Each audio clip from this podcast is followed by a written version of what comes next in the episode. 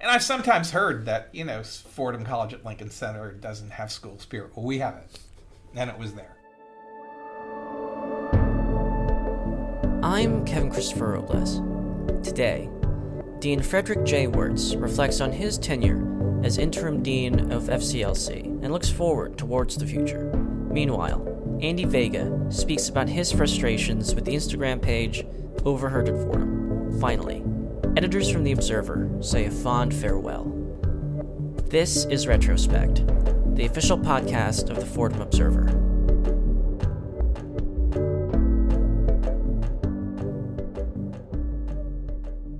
I'm joined now by Dean Wertz, interim dean of Fordham College at Lincoln Center. Thank you for joining us. Thanks for inviting me, Kevin. So, Dean Wertz, uh, let's just start right from the beginning. How did you end up getting this gig? Well, it's interesting because I've been at Fordham for 34 years, and a couple of years ago, I applied for phased retirement to end my career at Fordham and to have the freedom to do a bunch of research and a lot of projects that I haven't been able to get to for so long. And I was about to have that first moment of freedom and to think about what I wanted to do with the rest of my life. And I was actually driving uh, back from out of town through the Pennsylvania wilds, uh, listening to music in my car, and I got an unexpected call from the provost who says that he would like me to assume the position of acting dean of Fordham College at Lincoln Center, the college that I've been at since 1985 and that I love. And uh, so I said yes and have never regretted it or looked back. But that changed my life profoundly, and uh, I never, I never got to that moment of freedom to reflect on the rest of my life. And instead, I've been here at FCLC in the fast lane, uh, involved in the college more than I ever have been. Uh, since I've been at Fordham. So it's been a whirlwind and a nonstop adventure. And uh, then at the end of, uh, of that, that period, uh, going to last July, uh, I was then asked to be the interim dean of the college for this year, during which Father Grimes would be the vice dean has been the vice dean, and then the university would search for a new dean, which is uh, Dean Laura Auricchio. And so the plan that I was presented at that time has now uh, almost been actualized, and uh, and so I've been about a year and a half here in the position of uh, of interim dean. It's just been a wonderful way to to culminate my career at Fordham for so many reasons that maybe we can get into a little bit. Right. So uh, let's get into those reasons actually. So, why do you think that this experience for you has been one of the best things that has happened to you at your career at, it really at Fordham? Has. Yeah. It really has. And, you know, I think the first credit really needs to go to Father Grimes. Uh, you know, I think we've had a one, number of wonderful deans of the college, but for the last 20 years, it's been Father Grimes. And when he originally became dean, he actually asked me to be his first associate dean. And he came from Rose Hill, and he's an ethnomusicologist, and he's very much into the arts and the performing arts. And so uh, I worked with him for the first two years that he was uh, dean, and we, we had a very close relationship. You know, I love Father Grimes and feel great loyalty to him. And so that was in a big part why I immediately said yes with no question, because he'd been suffering from some medical issues and difficulties. And I looked at this as an opportunity to help him to further his legacy in the college. Uh, at that time, we didn't know what the future would be, and I thought he might have a recovery and come back and then uh, take over in July or at some point. As it turned out, uh, he wasn't able to do that. Do you have any particular favorite moments involving students? Uh, my favorite event of the year uh, concerning students, because it was really student generated, uh, was the drag show, and what I hope uh, is the first annual drag show. And what was interesting about it, I think, was that it was a student generated uh, project.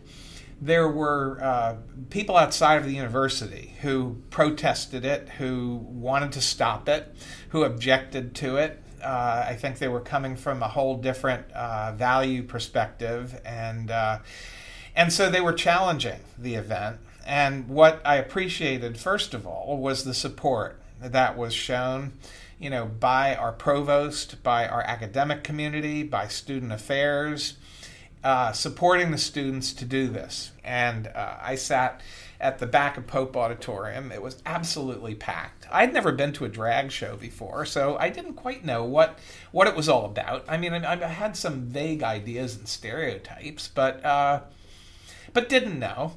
And so I watched the performance, uh, the performances, and they were one after another absolutely brilliant. Uh, brilliant performances, well conceived. It was a celebration of gender and sexuality in all its various forms. And what was as good or even better than the performances themselves was the way the place was packed.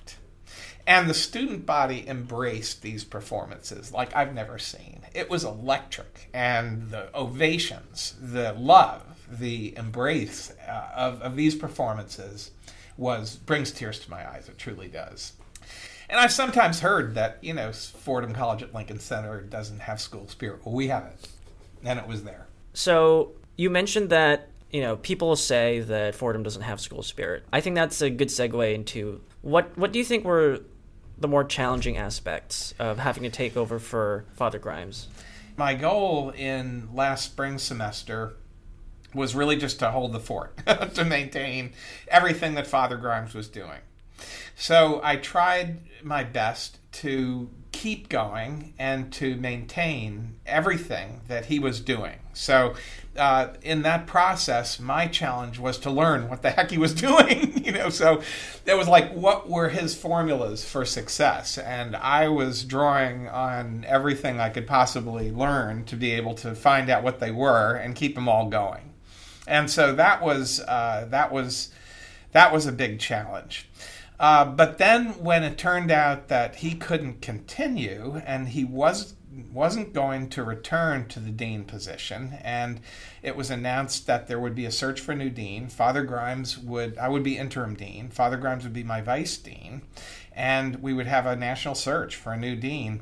Then immediately the challenge became to prepare the college for the new dean. And uh, i felt that maintaining the status quo wasn't sufficient because I had also learned, you know, that there were areas that could be further improved. And I guess from talking with students, talking with the college council, uh, and also focusing on uh, this university wide concern with retention, I wanted to do something about that and also a number of other things. So this year has been a year of, of moving forward to gather momentum that will turn over to our new dean. Uh, like for one thing, a very very high functioning dean staff.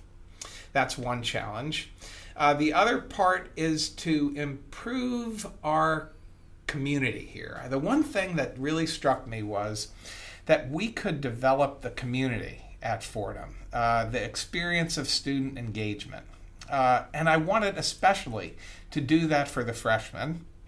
Uh, but also for the upperclassmen. So, you know, some of the things, uh, and I can come back to the dean's staff. You know, we just, uh, I took uh, onto our staff a new associate dean, uh, Dean Mary Bly. And so the two of us have been kind of partners in crime and actually partners in trying to move the, the college forward with a kind of momentum that I hope uh, the new dean will will ride on, and, uh, which hopefully will give her a great experience when she arrives. Let's talk about the incoming Dean Riccio for a second. First of all, she's, I believe, the first female dean uh-huh. of FCLC ever. Uh-huh. I think you, you mentioned earlier uh, you were doing some things to sort of improve uh, free speech on campus, and Dean Riccio is has been a big supporter of free speech uh, at the new school, I believe. That's believe. right. Yeah, um, her values line up with FCLC in a profound and exciting way, right. and also her commitment to diversity and her care for students. There's no question that she's gonna really, uh, really move the, continue to move the college forward in these fronts. Uh, what would you say would be the sort of changes or the sort of things that Dean Riccio would end up making? I think she's going to be tremendous for the uh, for the arts. She has a background in art history, but also in archaeology and anthropology, so she has very broad intellectual horizons. But I think one of the big challenges is her collaboration with the Rose Hill Deans. What we've really been doing is to uh, to open up the pathways between Fordham College at Lincoln Center and Rose Hill. And my idea, and I really think that uh, the new dean will will seize this opportunity to expand our college's resources even more to uh, open up the doors to Rose Hill with all the resources that Rose Hill has to offer our students. Then uh, her, uh, her her her challenge, and I'm sure she'll seize it, uh, is to take advantage of New York City uh, and she comes from the new school, so she has contacts all over the city. Uh, and she's a New Yorker herself, so she's positioned to be able to expand our operations in New York City, which is what makes us great. So I'll, I, I just have one more question, I think, which is um, uh, what's next for you after this? Ah, what's next for me? That's yeah. uh, thank you, Kevin, for asking that. Coming back to me, you know, and you know what? I have not even had a minute to think about that. I got ideas, but I'm not committing to anything. I just need to take a breath and and think. Uh, you know, I guess the Jesuits call it the process of discernment. What's the what's the best path for me? And I don't know. All right. Well, thank you so much for coming on. Thanks. Great interview. And it's always fun to talk about this college. It's the best.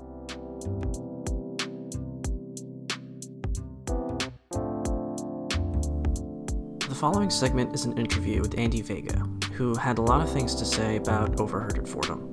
I wasn't sure how much of what he said was serious, and I'm not sure he knew either. We're joined now by Andy Vega. Thanks for joining us. Thanks for having me, Kevin. It's a pleasure to be here. So, Andy, can you give us a quick rundown of what your article was about? Basically, it was about uh, my journey in the past month or so of DMing overheard at Fordham uh, quotes that were actually lies. They were creations that I fabricated in my own brain um, because I wanted to bring the account down because I think they stand for for lies. I think they create distrust in our community, and I think they owe me five hundred dollars. And it's really as simple as that. Why do you think Overheard at Fordham doesn't have the accountability that it should have? I think they just don't care and that's the truth. I think they're a content factory looking to use the people of Fordham to get engagement, to get clicks, to get likes, to get comments.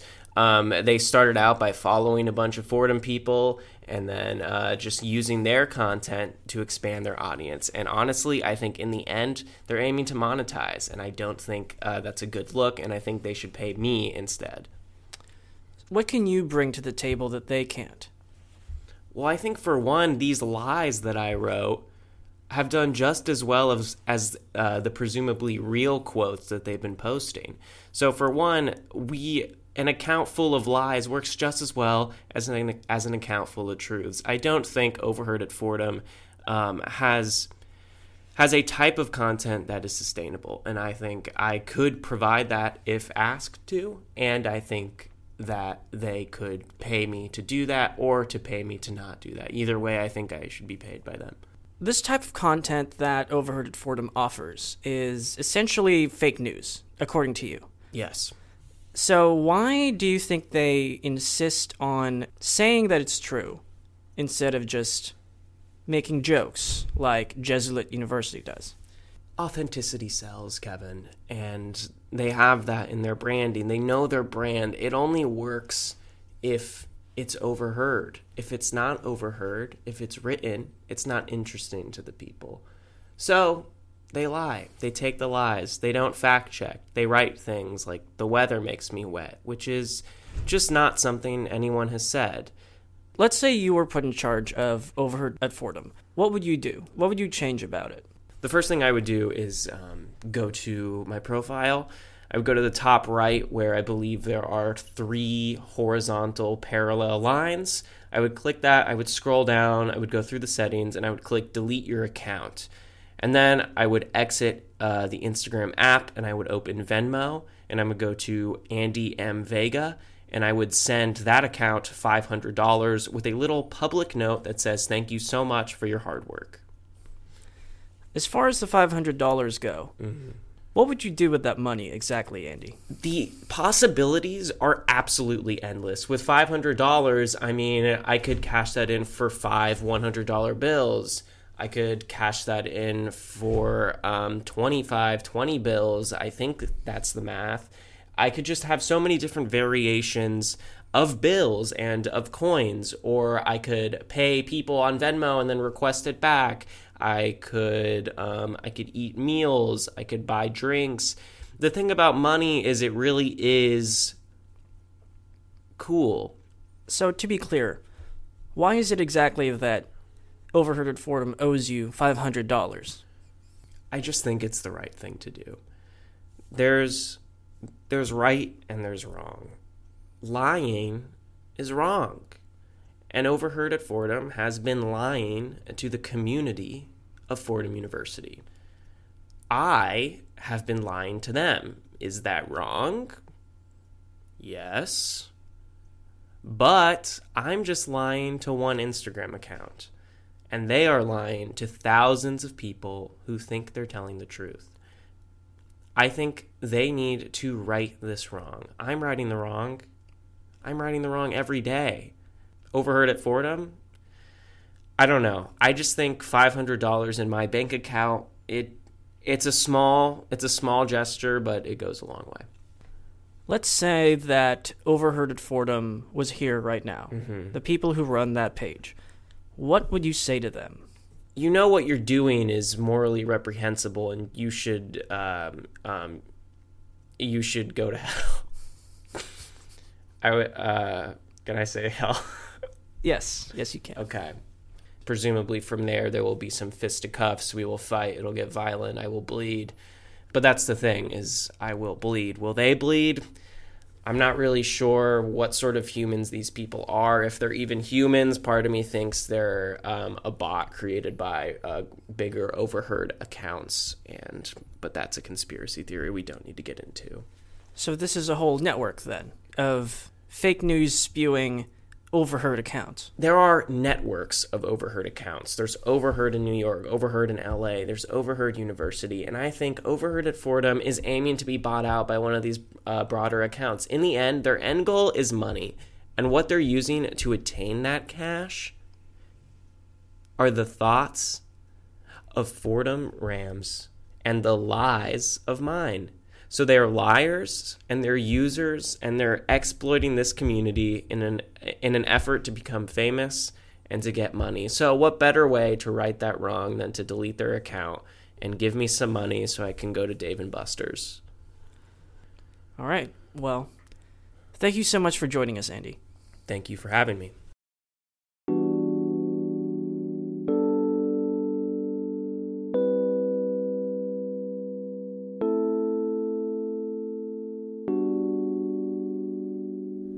At the end of every year at The Observer, people leave. It's just the way things work at a student newspaper. People leave and new people come in. Well, be taking a look back not only at the career of my former co host, Jeff Umbrell, but at the outgoing editor in chief and managing editor, Colin Sheely and Izzy Dupre. Uh, hi, I'm Izzy Dupre. I was the managing editor this past year, and next year I will be the online editor at The Observer. Hi, I'm Colin Sheely. I was the editor in chief of last year, and next year I'll be unemployed. I'm Jeff Umbrell. Uh, last year I was both features editor and retrospect co host. So let's just start from the beginning. How did you get your start with The Observer? I can start, yeah. Uh, I started my freshman year at Fall Club Day, and I was a copy editor. Uh, I was also my freshman year at Fall Club Day. Um, I was emailed a story idea to write about the top 10 New York City Central Park dogs, and I threw it away. Uh, then, the second semester of my sophomore year, I finally came back to the idea of joining the newspaper, and that's where I got my start at the news desk. I went to my fall freshman year at Club Day with Colin, um, and also received a bunch of emails about story ideas, including probably that dog one.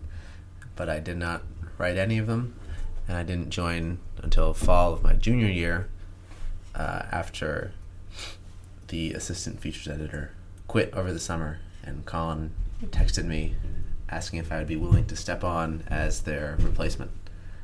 And how's it been? Gen- like generally speaking, how how have your tenures been as parts of the Observer?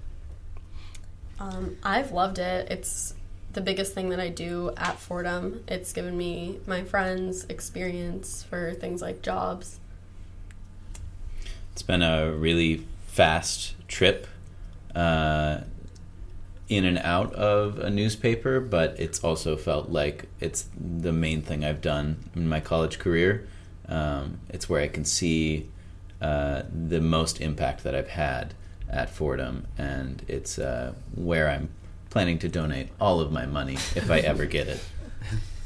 Yeah, I agree with, with both Colin and Izzy. It's been a very intensive experience, but a very, and a very it went by very fast. Um, but it was definitely, you know, rewarding. I got a lot out of it. Met a lot of new people, both students and faculty members, um, and learned, you know, a lot more about the ins and outs of both a newspaper and, you know, Fordham University through, you know, research and article writing. And uh, I, I guess let's let's talk about the process then. Um, what were some of your favorite moments working uh, for the Observer, and what were, I guess, some bumpier moments that you wish you could have maybe corrected or done a better job at? Um, I think favorite moments for me are usually the very end of production, um, which sounds negative, but I put together all the PDFs and upload them to our server um, and kind of get to see the paper as a whole that we've been working on for two weeks at a time. And so I really like that and just being able to send out, like, hey, everyone, we finished. Um, bumpiest moments, there's been bumpy moments every year. This past year, as managing editor, I'm part of the team that deals with them. I think whenever there's an issue in printing, that's always tough. Breaking news, which we have a strong news team, and this year we had Colin to help with that.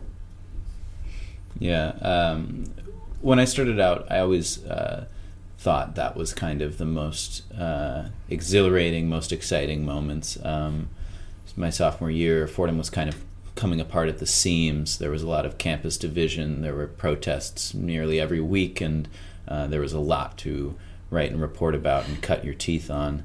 Um, and uh, that to me spoke about what being a journalist was and what being a reporter was. But now looking back on it, um, my favorite part was teaching that kind of passion and that kind of love for journalism to the rest of the editors and writers uh, and really whetting their appetites.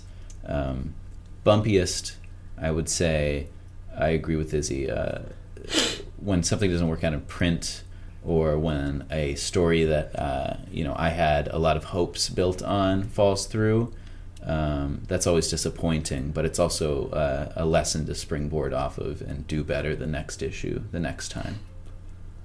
Yeah, I agree with Colin. Um, I think the both the high and the low points for me, you know, are both working with other editors and other staff writers and contributing writers. Um, I think, like Colin said, when you become when you're invested in a story that one of your writers is working on, you know, it's really rewarding to see that story come all the way through to fruition. But then on the other hand, it can also be at times a bit frustrating when, you know, the story either falls through or doesn't come out the way you envisioned it or to the level of quality that you envisioned it. Anything in particular from retrospect, Jeff? That I enjoyed or that didn't come out as I'd hoped? Both. I will say that uh, I did not expect retrospect to become such a an established presence on the Observer that it that it has. I remember when Colin asked me to co-host the podcast, I agreed to do three episodes, and and that would be it. Then someone else would presumably fill my shoes. And then I ended up doing um, at least like ten or so with you over the course of the fall and spring semesters. So it's always probably the biggest uh, bump for us on retrospect is always when interviews fall through, um, and then you have to scramble to find a replacement interviewee and a replacement segment idea. And we're usually working on such a tight schedule with retrospect compared to the normal normal pr- normal print cycle that uh, when that happens, it's much more stressful. yeah. I guess that sort of leads to another question, which is, um, uh, like, what were some unexpected moments where where things got chaotic and you were like, "What am I doing here? This is a student newspaper. Why am I devoting so much of my time to to this?" Well, our biggest kind of what are we doing moment this year, I would say, was completely redesign the website. For a while, everything was just gone, but obviously that ended up a huge learning experience designing a website from scratch, putting in what we want, and we're still working on that process and will be throughout the summer.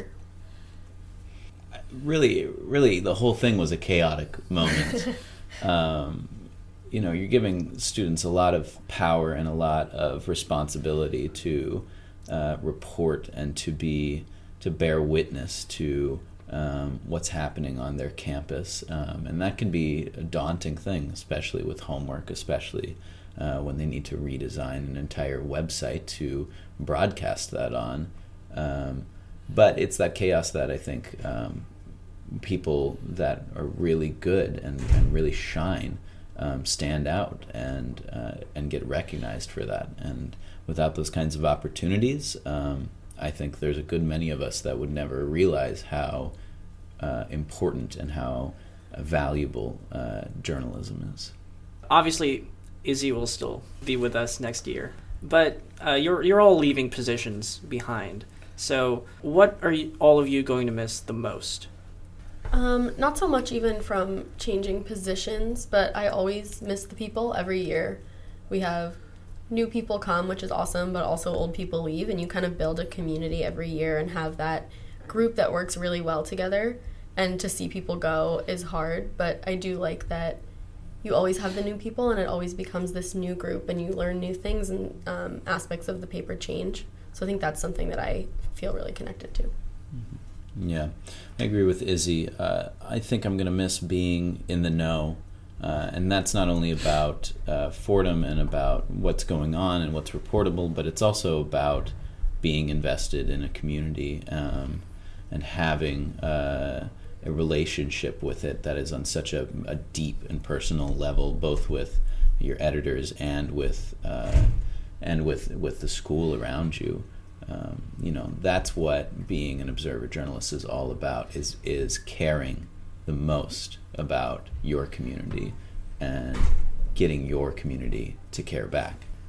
I will miss production pizzas. Um, Don't forget the soda. yeah, and, yeah. and production sodas. What do you think is the most important advice that you'd like to pass on to the next generation of observer leaders?